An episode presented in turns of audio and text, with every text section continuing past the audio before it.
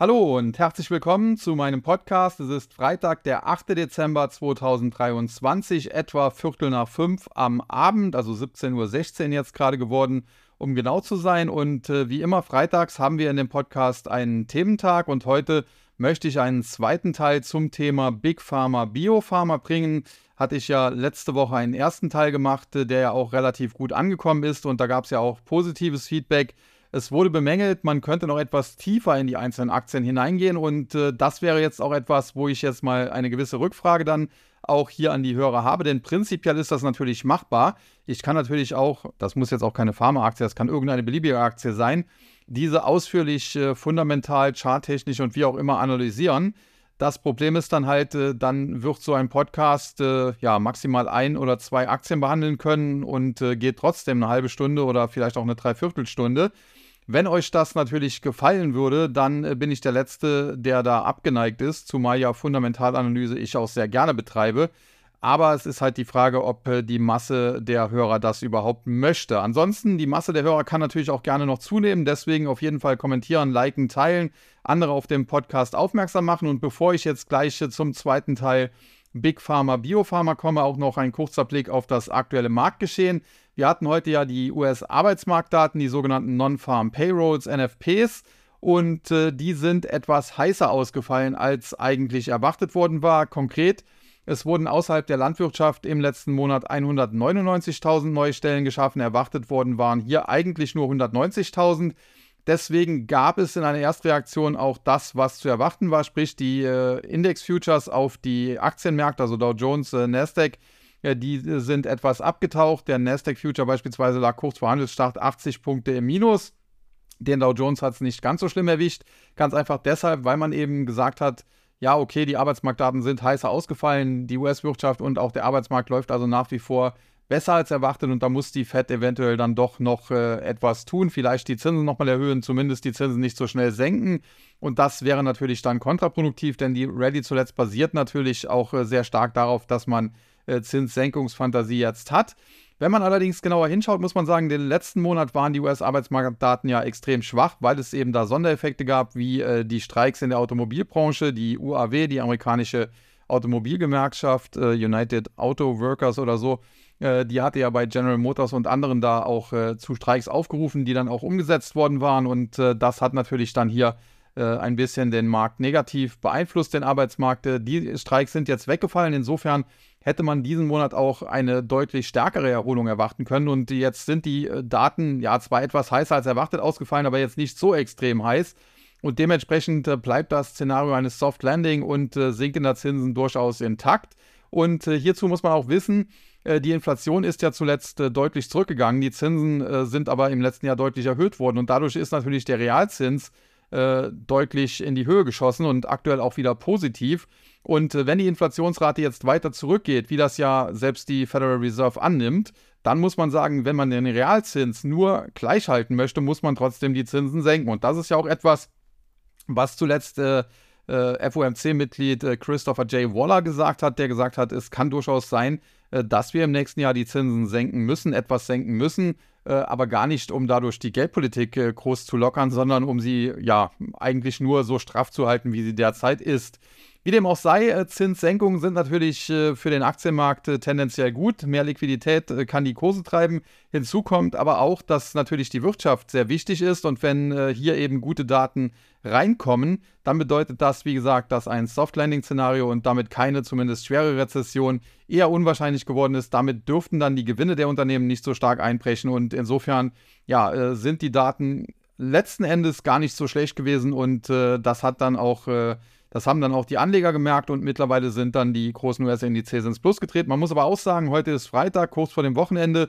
Jetzt äh, besonders weit aus dem Fenster lehnt sich wohl keiner mehr und aktuell der Dow Jones mit einem Plus von 12 Pünktchen, also mehr oder weniger unverändert. Der Nasdaq ein Plus von 6 Pünktchen, auch äh, jetzt kein großes Plus, aber wenn man sieht, dass eben zu Beginn noch ein Minus gab, dann äh, kann sich das trotzdem sehen lassen. Ja, und damit aber genug zum Marktgeschehen und jetzt äh, zum eigentlichen Thema Big Pharma, Biopharma Teil 2.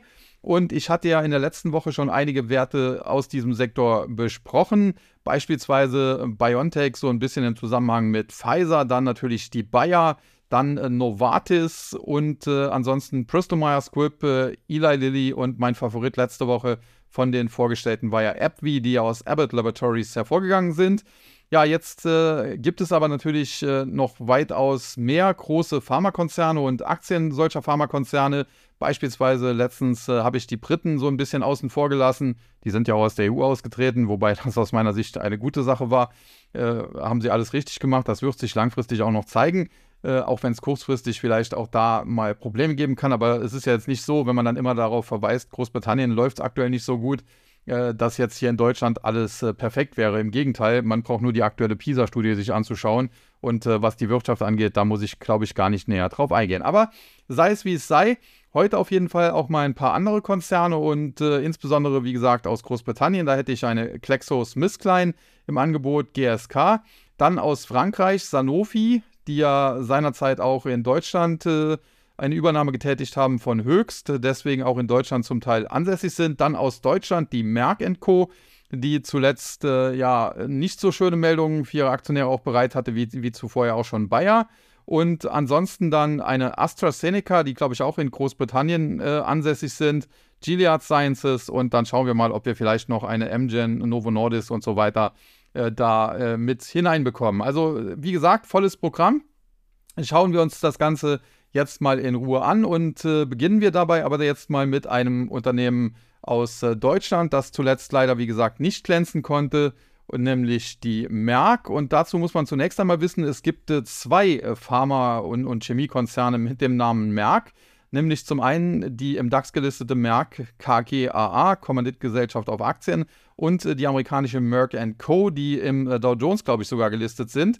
Man muss sagen, beide Unternehmen sind miteinander verwandt. Äh, das hat irgendwie auch mit dem Zweiten Weltkrieg zu tun. Da haben die Amerikaner teilweise äh, Industrie aus Deutschland halt abgezogen und äh, so ist dann die amerikanische Merck irgendwie entstanden. Aber auf diese Unternehmenshistorie, da habe ich mich jetzt weder groß vorbereitet, noch möchte ich da groß eingehen. Nur, dass man so ein bisschen weiß, dass die äh, nicht nur den Namen de den gleichen tragen, sondern durchaus so ein bisschen auch miteinander verwoben sind. Heute aber muss man auch ganz klar sagen, sind es zwei unterschiedliche Konzerne. Merck Co. war ja vor zwei oder drei Jahren sogar für ein Jahr mal die beste Dow Jones Aktie hat zuletzt aber dann auch so ein bisschen ja, nachgelassen und muss man sich mal näher anschauen. Aber die deutsche Merck, da ist es zuletzt äh, tatsächlich richtig nach unten gegangen und Grund hierfür war, äh, dass es äh, Probleme in der äh, ja, Arzneimittelentwicklung äh, gab und gibt. Denn man hat hier einen Hoffnungsträger gehabt, äh, den man zum Medikament entwickeln wollte. Also das sind ja zu Beginn immer Medikamentenkandidaten. Die müssen dann durch verschiedene klinische Studienphasen durchgehen werden dann da ja auf Wirksamkeit, aber auch Verträglichkeit und so weiter getestet. Und äh, ja, da gab es bei Merck eben einen ganz klaren Rückschlag. Und äh, das hat diese Aktie kurzfristig doch deutlich unter Druck gebracht. Und es gibt äh, oder gab dann im Nachgang auch zahlreiche Analystenabstufungen. Das äh, Medikament oder der Medikamentenkandidat hieß Evoprotinimib äh, und ich hoffe, ich habe das jetzt richtig ausgesprochen. Ein bisschen schwierig bei diesen Namen.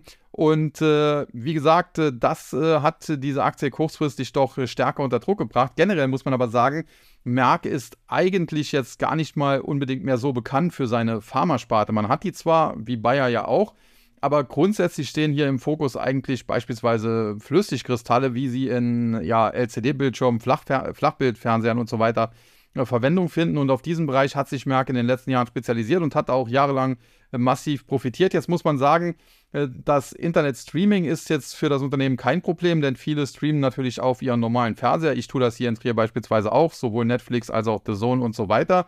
Also insofern braucht man die immer noch. Aber wenn man sich anschaut, diese Flachbildfernseher, die sind heute natürlich auch deutlich günstiger geworden, wenn man jetzt da nicht gerade irgendwelche speziellen Dinge hat wie Curved und so weiter. Äh, sind mittlerweile mehr oder weniger auch der Standard. Selbst mein über 90-jähriger Opa hat mittlerweile ein solches Gerät. Und äh, dementsprechend sind dann äh, die Geschäfte ja nicht mehr ganz so rund gelaufen, zumal man natürlich auch Wettbewerbsdruck hat. Und wenn man sich das anschaut, die Aktie stand noch im Jahr 2021, Ende des Jahres 2021, in der Spitze bei 230 Euro und ist jetzt in den letzten ja, zwei Jahren, gut zwei Jahren, äh, deutlich gefallen. Aktuell wird sie im Bereich 143 gehandelt und äh, ja, zuletzt, wie gesagt, gab es eben diesen Rückschlag von diesem Medikamentenkandidat zuvor war sie in Richtung 160 geklettert. Ich hatte sie hier im Podcast auch schon besprochen äh, im Zuge der Gewinner und Verlierer und war da eigentlich tendenziell positiv. Und äh, grundsätzlich würde ich diese Meinung jetzt auch nicht äh, groß abändern. Die Aktie ist jetzt halt 10, 12 Prozent günstiger geworden. Ähm, da kann man sich aber fragen, wie gerechtfertigt ist das? Jetzt muss man sagen, dieses Medikament war ein Hoffnungsträger. Es hätte Milliardenumsätze, also einen Umsatz von mindestens einer Milliarde Euro erreichen sollen. Und wenn das am Ende vielleicht jetzt gar nicht auf den Markt kommt, dann wäre das natürlich durchaus ein Rückschlag. Auf der anderen Seite ist Merck aber auch kein äh, Biotech-Unternehmen, das nur ein, zwei Medikamente in der Pipeline hat. Und insofern ist der Rückschlag verkraftbar. Und was man auch sagen muss, in der Vergangenheit war es gerade im Biopharmasektor so, ich kenne das auch von vielen Biotechnologieunternehmen, dass dort äh, erst einmal ja, es, es, schlechte Entwicklungen gab, dass es dort Nebenwirkungen gab, die man nicht auf dem Schirm hatte. Und äh, das wurde dann in, oftmals dadurch gelöst, dass man andere Dinge ausprobiert hat, dass man die Dosierung erhöht oder gesenkt hat und so weiter. Natürlich klappt das nicht immer. Natürlich ist Medikamentenentwicklung grundsätzlich auch ein Risiko. Nichtsdestotrotz glaube ich, dass mit diesem Rückschlag, den die Aktie zuletzt erlebt hat, da auch jetzt schon einiges eingepreist ist. Äh, zumindest ist jetzt eingepreist, dass dieses Medikament wahrscheinlich nicht auf den Markt kommt, obwohl das noch gar nicht absolut sicher ist. Und dementsprechend der Rückschlag der Aktie ist nicht schön, aber charttechnisch hat er zumindest bisher noch nichts kaputt gemacht.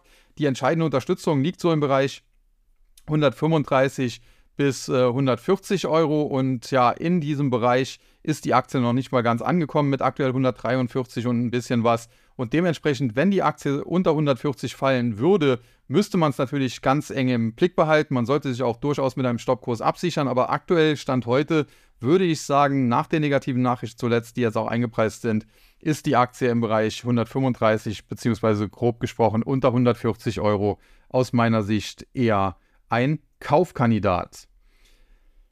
Ja, das äh, zur Aktie von äh, Merck KGAA, wie gesagt. Und äh, damit äh, komme ich dann jetzt mal nach Großbritannien und äh, zunächst zu Klexo SmithKline GSK. Klexo SmithKline, ich erinnere mich noch gut dran, äh, wie das damals war, als diese beiden Unternehmen zusammengegangen sind, denn es war Klexo Welcome, hieß, glaube ich, das eine Unternehmen, und äh, SmithKline Beecham das andere.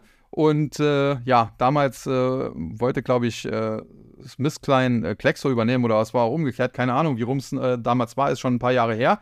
Auf jeden Fall gab es da einen ganz großen äh, Streit, ob das dann wirklich am Ende durchgehen würde. Äh, Aktionäre waren sich da nicht sicher, ob sie da zustimmen sollten. Kartellbehörden haben das untersucht und das war damals äh, einige Wochen lang, muss man sogar sagen, in den deutschen Medien, insbesondere bei NTV. Raimund Brichter hat damals da äh, sehr stark drüber berichtet.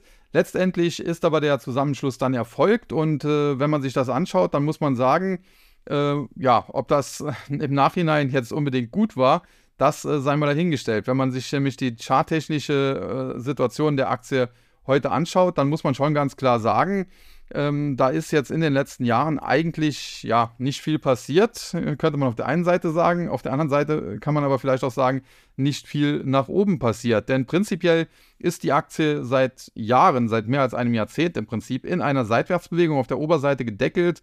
Man müsste natürlich den Kurs in Großbritannien sich anschauen, aber ich habe jetzt leider nur den Euro-Kurs vorliegen. Auf der Oberseite gedeckelt so im Bereich 28 bis 29 Euro und auf der Unterseite unterstützt, so im Bereich 14. Und in dieser Range ist die Aktie seit, wie gesagt, einigen Jahren unterwegs. Heißt auch nicht mehr Klexus-Smithkline, heißt jetzt, glaube ich, GSK einfach abgekürzt.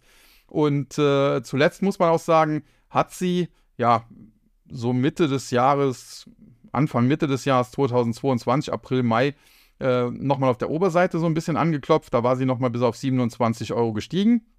Anschließend ist sie dann aber auch äh, tief gefallen, eher an das untere Ende dieser äh, Seitwärtsrange, in der sie jetzt, wie gesagt, schon seit mehr als zehn Jahren steckt. Und von da hat sie sich jetzt aber auch wieder so ein bisschen nach oben gelöst und ist jetzt knapp unter 17 Euro. Insofern eher am unteren Ende, das heißt eher günstig zu haben. Natürlich, wenn man einsteigt, sollte man sich aber darüber im Klaren sein, wenn die Aktie nach unten durchbricht, dann brauche seinen Stoppkurs. Aber tendenziell muss man natürlich sagen, man sollte Aktien eher kaufen, wenn sie günstig sind und eher verkaufen, wenn sie teuer sind. Und da sie aktuell ja eher am unteren Ende dieser langen Seitwärtsrange eben notiert, ist sie aus meiner Sicht eher ein Kaufkandidat.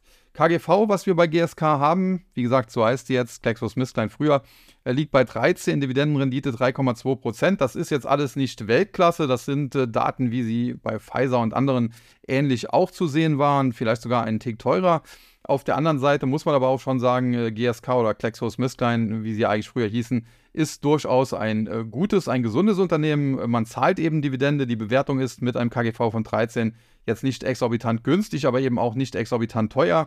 Und vom Chart her, wie gesagt, eher am unteren Ende einer langer, längerfristigen Seitwärtsbewegung. Insofern äh, wer denn eine Pharmaaktie sucht, vielleicht auch als Dividendentitel im Depot, der sollte sie sich durchaus mal näher anschauen. Wenn man reingeht, gerne natürlich an einem schwachen Tag, vielleicht äh, unter 16,50 im Bereich von 16 oder so und in, insbesondere darauf achten, äh, die Aktie abzusichern, weil eben, wie gesagt, wenn sie äh, diese Seitwärtsbewegung nach oben verlässt, wäre das sehr positiv, aber bis dahin ist natürlich ein weiter Weg. Wenn sie aber die Seitwärtsbewegung nach unten verlassen sollte, dann wäre das eben auf der anderen Seite auch sehr negativ und da sollte dann ein Stoppkurs eben Schlimmeres verhindern, weil es nützt einem auch nichts, wenn man selbst zehn Jahre lang 3% Dividende bekommt, äh, wenn die Aktie aber gleichzeitig sich halbiert oder so.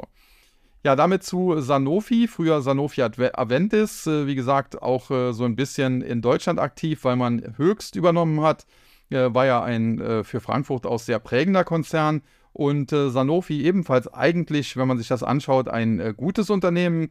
Hier muss man auch sagen, die Aktie hat einen längerfristigen Aufwärtstrend. Allerdings, auch hier muss man ganz klar ja, konstatieren, in den letzten Jahren, ist hier nicht ganz so lang wie bei GlaxoSmithKline, hier eher so zwei, drei Jahre, ist dann auf der Oberseite nicht mehr so viel passiert und äh, kurzfristig, also wenn man kurzfristig auf Sicht von maximal drei Jahren sieht oder, oder mindestens drei Jahren sieht, äh, ist sie auch eher in einer Seitwärtsbewegung. Auf der Unterseite so im Bereich 75 Euro unterstützt. Auf der Oberseite war sie schon mal über 100, so im Bereich 105. Da war dann aber auch immer der Deckel drauf. Und aktuell sind wir so im Bereich 86, also tendenziell auch eher im unteren Bereich, allerdings äh, doch von der Unterstützung um 75 ein gutes Stück weg. Und äh, was hier aber sehr positiv zu sehen ist, äh, die Aktie hatte in der Vergangenheit im, im Big Picture eine W-Formation gehabt, die sie jetzt so ein bisschen dabei ist, nach oben aufzulösen. Sehr kompliziert, nicht äh, sehr dynamisch, muss man auch sagen, ist ja auch ein Big Picture. Also das ist schon mal positiv und generell muss man natürlich sagen, es gibt übergeordnet halt so einen Aufwärtstrend, so eine Art, ja, Dreieck ist vielleicht äh, nicht die ganz richtige Bezeichnung, aber so in etwa ist es halt schon. Und das bedeutet, dass hier langfristig ganz klar ein Druckaufbau der Bullen stattfindet. Und das, wie gesagt, dürfte dafür sorgen, dass die Aktie in absehbarer Zeit, das muss jetzt noch nicht in den nächsten Wochen oder Monaten geschehen, aber auf Sicht der nächsten zwei, drei Jahre, dass es da wieder über 100, über 105 geht. Und wenn es über 105 geht, wenn es neue Allzeithochs dann auch gibt, dann hat diese Aktie ein charttechnisches Kaufsignal und kann durchaus in Richtung 120, 125 laufen. Hinzu kommt, äh, wenn man sich äh, die Bewertung einer Sanofi anschaut, äh, wie gesagt, ein mittlerweile ja französisches Unternehmen, deswegen Sanofi SA für Société Anonyme. Dann haben wir hier ein KGV von knapp 12, also sogar einen Tick günstiger wie GlaxoSmithKline und eine Dividendenrendite von 3,8 Prozent. Und das sind natürlich Zahlen, die sich sehen lassen können. Hinzu kommt dieses relativ äh, ja, gut aussehende Chartbild, was mittel-langfristig definitiv höhere Kurse erwarten lässt. Und wenn man sich das dann anschaut, äh, Dividende von 3,8 äh, Prozent, selbst wenn es fünf Jahre dauern würde, bis sie auf 125, sagen wir mal, steigt, äh, dann hätte man hier durchaus Kursgewinne von 45 Prozent und mehr und es kämen halt über fünf Jahre jeweils noch etwa 4 Prozent Dividende knapp dazu und dann hat man natürlich am Endeffekt durchaus eine Rendite über fünf Jahre, die bei 70 Prozent und mehr liegt und das kann sich dann natürlich im Endeffekt sehen lassen.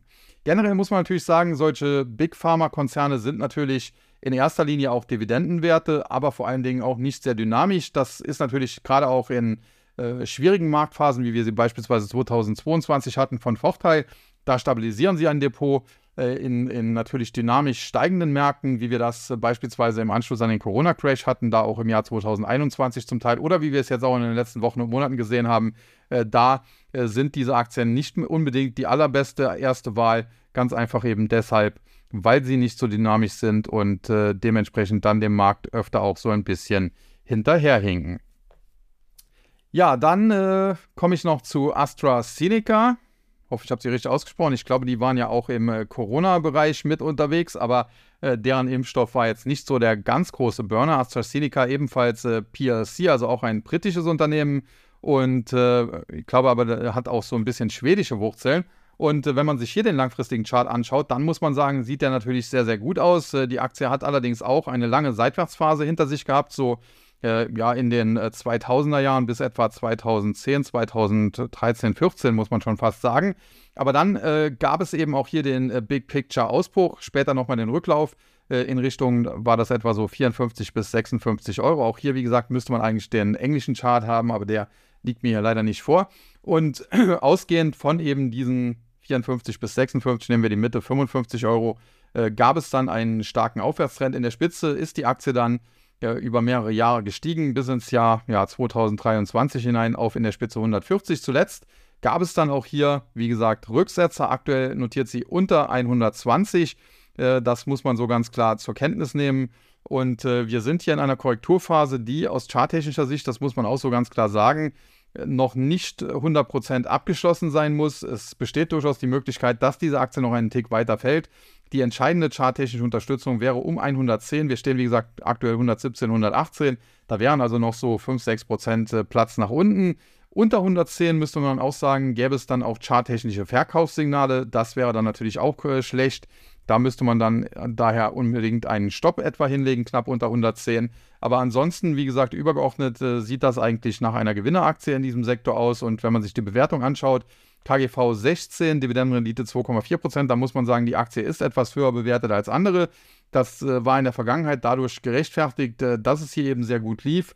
Äh, deswegen der Kurs dementsprechend dann auch äh, stärker gestiegen ist. Und ja, höhere Bewertungen lassen sich durchaus durch stärkeres Wachstum durch eine bessere ähm, Performance in den Geschäftszahlen auch nicht nur erklären, sondern auch rechtfertigen. Aber jetzt äh, scheint man hier so ein bisschen, ja, auch, äh, ich will jetzt nicht sagen, Opfer des eigenen Erfolgs geworden zu sein, aber so ein bisschen gebremstes Wachstum eben zu zeigen. Und das hat der Markt zuletzt eben durch diesen Kursrücksetzer eingepreist, der wie gesagt noch nicht ganz abgeschlossen sein muss. In Richtung 110 Euro könnte es durchaus noch gehen. Hier sollte die Aktie sich dann fangen. Würde sie es nicht tun, würde sie unter 110 nachhaltig fallen, würden wir Verkaufssignale in Richtung 90 Euro kriegen. Aber aus heutiger Sicht ist das derzeit noch nicht das wahrscheinlichste Szenario und dementsprechend äh, ja im Bereich 110, also nochmal 5, 6 Prozent unter dem aktuellen Niveau, kann man sich eine AstraZeneca durchaus mal etwas näher anschauen, wenn man denn schon immer hier Interesse an dem Titel hatte.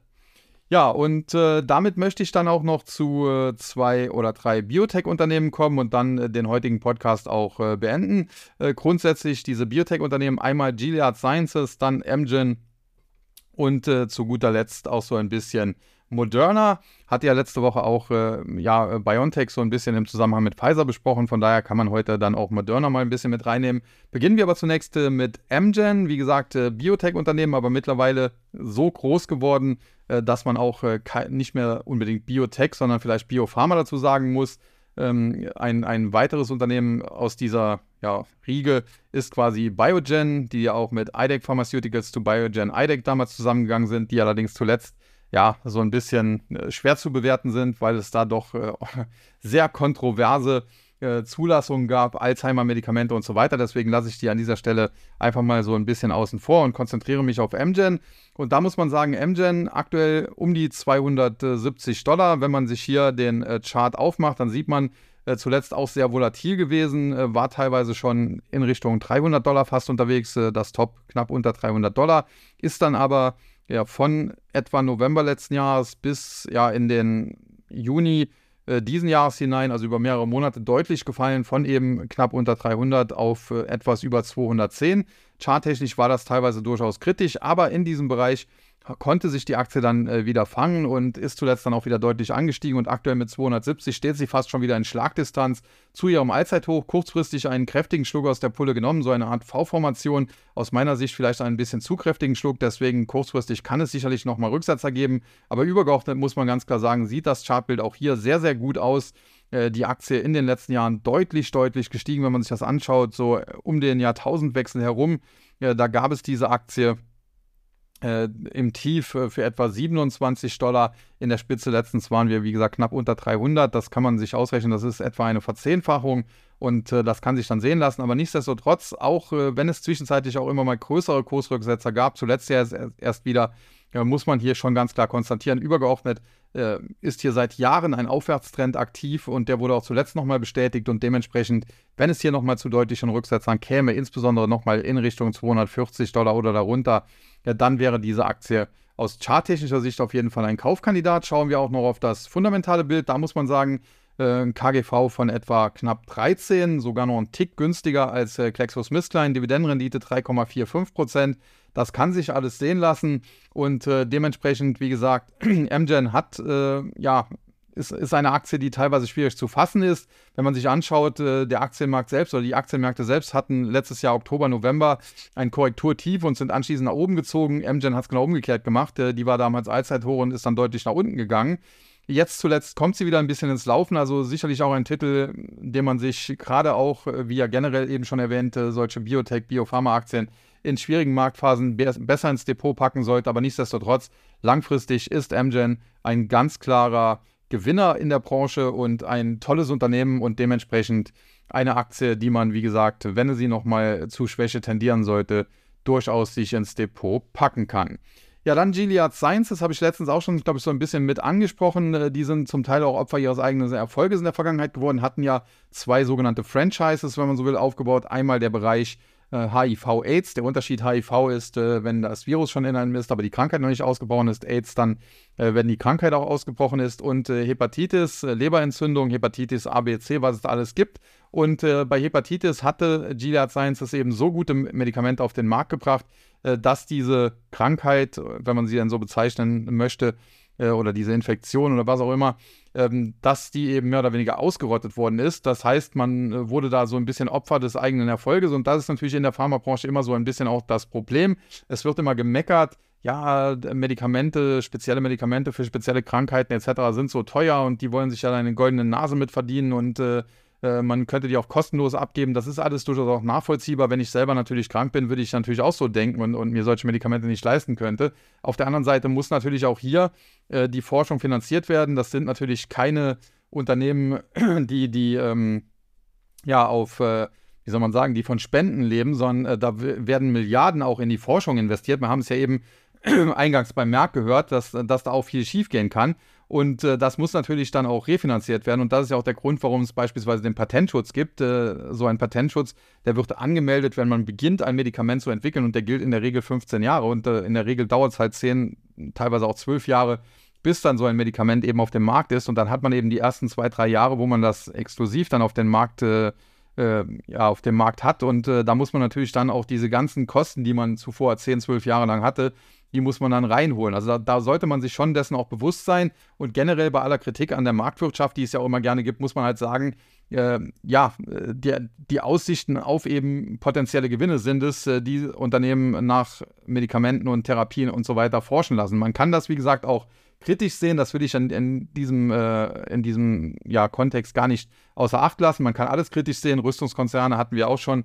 Ja, da muss man auch nicht unbedingt rein investieren, wenn man da ethische Bedenken hat. Aber man muss eben, wie gesagt, äh, auch die andere Seite der Medaille sehen und äh, bei allen Dingen, die vielleicht in der Vergangenheit der ein oder andere Pharmakonzern auch schon an Schweinereien gemacht hat, was ich auch gar nicht schönreden will, muss man halt schon auch sehen, dass solche Forschungen teuer sind. Und äh, wenn es dann eben am Ende so ausgeht wie bei Gilead Sciences, dass man Medikamente auf den Markt bringt, die so gut sind, dass sie eine Krankheit quasi ausrotten, ja, dann äh, leidet eventuell das Unternehmen auch darunter. Kommen wir aber zurück zu Gilead Sciences selbst. Äh, die Aktie, wie gesagt, äh, war vor einiger Zeit ein absoluter Highflyer, insbesondere auch, weil man im Bereich Viruserkrankungen eines der wenigen Unternehmen war, äh, das doch Medikamente im Angebot hatte. Jetzt zuletzt muss man aber sagen, in den letzten äh, zwei, drei Jahren äh, kommt die Aktie jetzt nicht mehr so wirklich auf die Beine. Das Top, äh, was sie zuletzt gesehen hat, äh, Ende des Jahres 2022, das lag so bei etwa 90 Dollar. Äh, wir sind dann teilweise korrigiert um etwa 20 Prozent. Die Tiefskurse im Bereich 72. Wenn man aber noch länger in den Chart rauszoomt, dann sieht man, das absolute Top, was diese Aktie mal erreicht hat, das lag sogar knapp unterhalb von 125. Und äh, wir befinden uns hier, wie gesagt, schon seit einiger Zeit tendenziell auf dem absteigenden Ast. Man muss aber sagen, zuletzt hat sich äh, die Aktie ein bisschen berappelt. Äh, man hat jetzt hier einen Boden eingezogen. Unter ja, 58 Dollar etwa fällt sie eigentlich nicht mehr. Auf der Oberseite ist dann halt so ein Deckel drauf der zuletzt auch schon bestätigt wurde, wieder einmal bei 90 Dollar. Das heißt, über 90 Dollar würden wir hier große Kaufsignale bekommen. Und das Ganze wird insofern auch fundamental etwas untermauert. Wie gesagt, äh, die Schwäche der letzten Jahre, weil man eben zu gute Medikamente auf den Markt gebracht hat. Aber jetzt äh, dieser Aufbruch, der sich so langsam abzeichnet, dadurch, dass das Unternehmen die Milliarden, die es in der Vergangenheit äh, eingenommen hat, nicht nur an Dividenden halt ausgezahlt hat an seine Aktionäre, sondern eben auch eine ganze Menge Geld in die Hand genommen hat, um äh, Unternehmen dazu zu kaufen, insbesondere im Bereich der Immuntherapie und so weiter. Und äh, dementsprechend, ja, äh, muss man davon ausgehen, dass es hier bald wieder besser läuft. Und äh, die Aktie aktuell 78 Dollar, äh, die Range etwa so zwischen 72 und 90, da ist sie auch tendenziell eher am unteren Ende. Würde sie vielleicht nicht unbedingt zu 78 kaufen, aber wenn es hier nochmal Rücksetzer geben sollte in Richtung 75, unterhalb von 75, da ist sie aus meiner Sicht kaufenswert. Und mittelfristig glaube ich, dass das Unternehmen wieder auf die Beine kommt, äh, dass wir irgendwann über die 90 Dollar klettern und äh, dass Gilead Sciences dann durchaus das Zeug hat, in Richtung 120, 125 und vielleicht auch darüber hinaus zu steigen. Von der Bewertung her auf jeden Fall ist es, obwohl es im Prinzip ein äh, Biotech-Unternehmen tatsächlich noch ist, also gar nicht mal so ein großer Pharmakonzern, wie das andere mittlerweile geworden sind, von der Bewertung her sehr, sehr attraktiv. KGV liegt bei knapp 10, Dividendenrendite bei knapp 4,9 Prozent. Das heißt, äh, selbst wenn man hier etwas Geduld braucht, wird einem die Wartezeit mit eben knapp 4,9 Prozent versüßt. Jetzt kann man auch wieder einwenden, ja, US-Staatsanleihen, die bringen auch aktuell um die 5 Prozent, ja. Aber die Frage ist halt, wie lange noch und dann muss man sich jetzt auch einloggen. Wenn man aber lieber auf Aktien setzt, äh, dann ist Gilead Sciences sicherlich eine Alternative. Und damit komme ich dann zum guten Schluss noch zu Moderna mit dem äh, Börsenkürzel mRNA. Und äh, das war ja auch das große Thema ja, bei den äh, Corona-Impfungen, Covid-Impfungen. Und äh, da waren ja BioNTech und Moderna die zwei großen Gewinner. Und äh, dementsprechend waren diese Aktien auch Highflyer. Ich hatte mich zuletzt schon äh, ja, skeptisch bezüglich BioNTech geäußert, muss man sagen. Die Aktie selbst ist ja auch schon seit einiger Zeit jetzt kein Highflyer mehr, sondern deutlich zurückgekommen. Gleiches gilt und zwar in noch verstärkterem Maße, muss man schon fast sagen, für Moderna das Impfstoffgeschäft in Sachen Corona ist halt mittlerweile vorbei. Corona-Impfung interessiert wahrscheinlich mittlerweile fast niemanden mehr. Auch wenn äh, Lauterbach jetzt zuletzt wieder mal gesagt hat, man solle sich impfen lassen. Ich generell, habe ich ja letztens ausgeführt, bin äh, gar nicht geimpft gegen Corona. Was aber jetzt nicht unbedingt äh, Gründe hat, dass ich hier großer Querdenker wäre oder auf Demos gewesen wäre oder so weiter, sondern ich hatte halt im Mai 2021 äh, die Erkrankung. Damals hieß es, man soll sechs Monate mit der Impfung warten äh, wenn man die Krankheit hatte. Und dann hatte ich im November einen Impftermin und äh, dann äh, bekam ich einen Anruf vom Arzt, der Impfstoff ist keiner mehr vorhanden. Und dann im März äh, kam der nächste Anruf, ja, jetzt ist er wieder da. Und dann habe ich gesagt, ja gut, das Ding ist jetzt durch. Und äh, ich bin mittlerweile auch ganz froh, dass ich da nicht geimpft worden bin.